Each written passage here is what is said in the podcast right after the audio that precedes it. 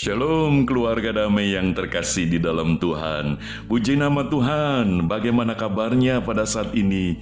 Saya percaya bahwa hidup kita ada di dalam topangan kasih setia Tuhan.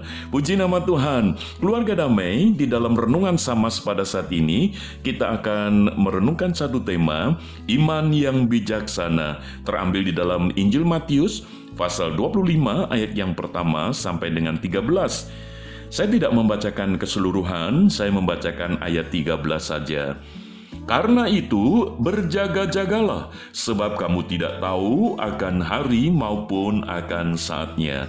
Keluarga damai yang terkasih, ini merupakan perikop di mana Tuhan Yesus mengajarkan bahwa Dia akan datang kembali. Kapan? Tidak ada yang tahu. Dengan cara bagaimana tidak ada seorang yang pun yang tahu. Maka itu Tuhan Yesus mengingatkan, karena itu berjaga-jagalah. Sebab kamu tidak tahu akan hari maupun akan saatnya. Keluarga damai yang terkasih di dalam Tuhan, Tuhan Yesus memberikan sebuah perumpamaan, yaitu di dalam menanti kedatangan mempelai itu, yaitu Tuhan Yesus datang kembali, Tuhan Yesus mengambil perumpamaan gadis yang bodoh dan gadis yang bijaksana. Mereka sama-sama menanti kedatangan mempelai. Mereka sama-sama membawa pelita.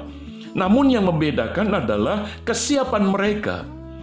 Gadis yang bodoh itu tidak membawa minyak, sementara gadis yang bijaksana membawa minyak.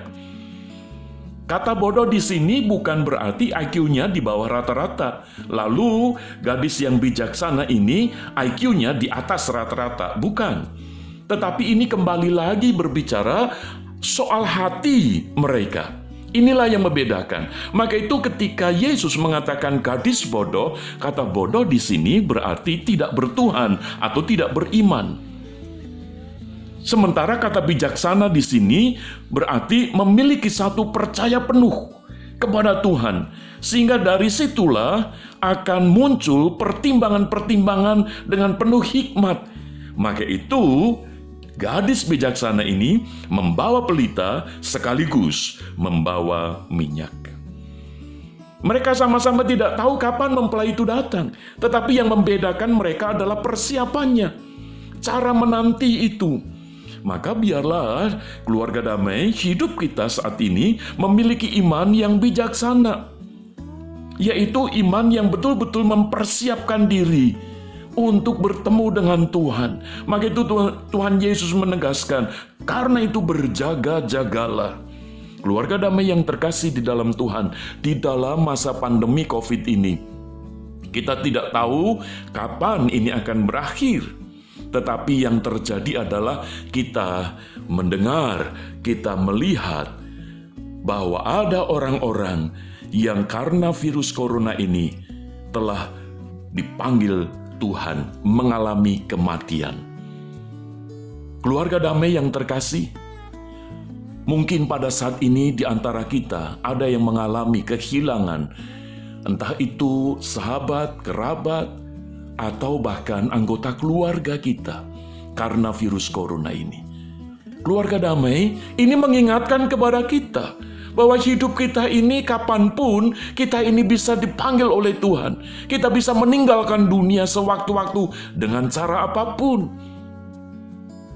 Sebelum Tuhan Yesus datang, mungkin kita lebih dulu dipanggil oleh Tuhan.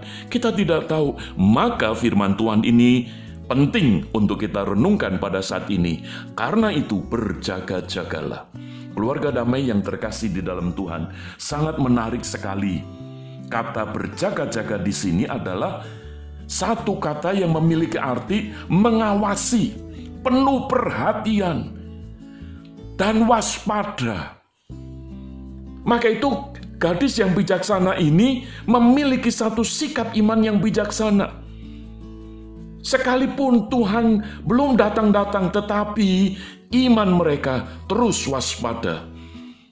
Berhati-hati di dalam menjalani hidup ini, terus berpusat kepada Tuhan, mengandalkan Tuhan, menaruh harapan kepada Tuhan. Hidupnya tidak sembrono, hidupnya tidak mencari hal-hal kesenangan duniawi semata, hal-hal yang materi semata, tetapi kita boleh mengutamakan hal-hal rohani di hadapan Tuhan.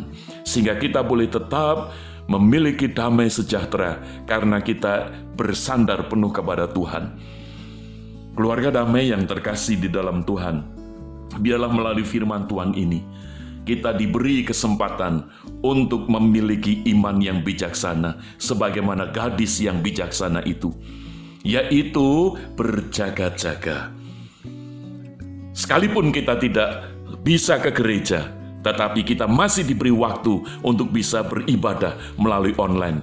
Kita diberi kesempatan untuk merenungkan firman Tuhan. Biarlah ini menjadi kesempatan kita sedang berjaga-jaga kita merenungkan firman Tuhan siang dan malam, sedang berjaga-jaga.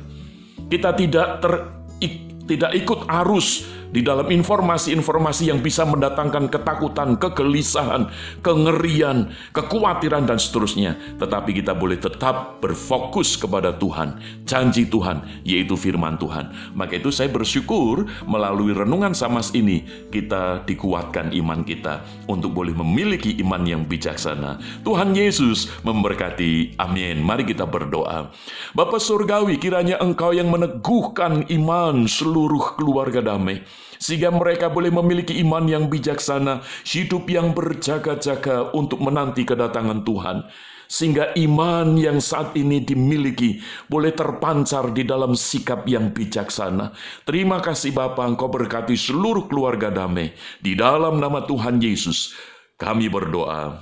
Amin. Keluarga damai yang terkasih, milikilah iman yang bijaksana. Tuhan Yesus memberkati. Amin.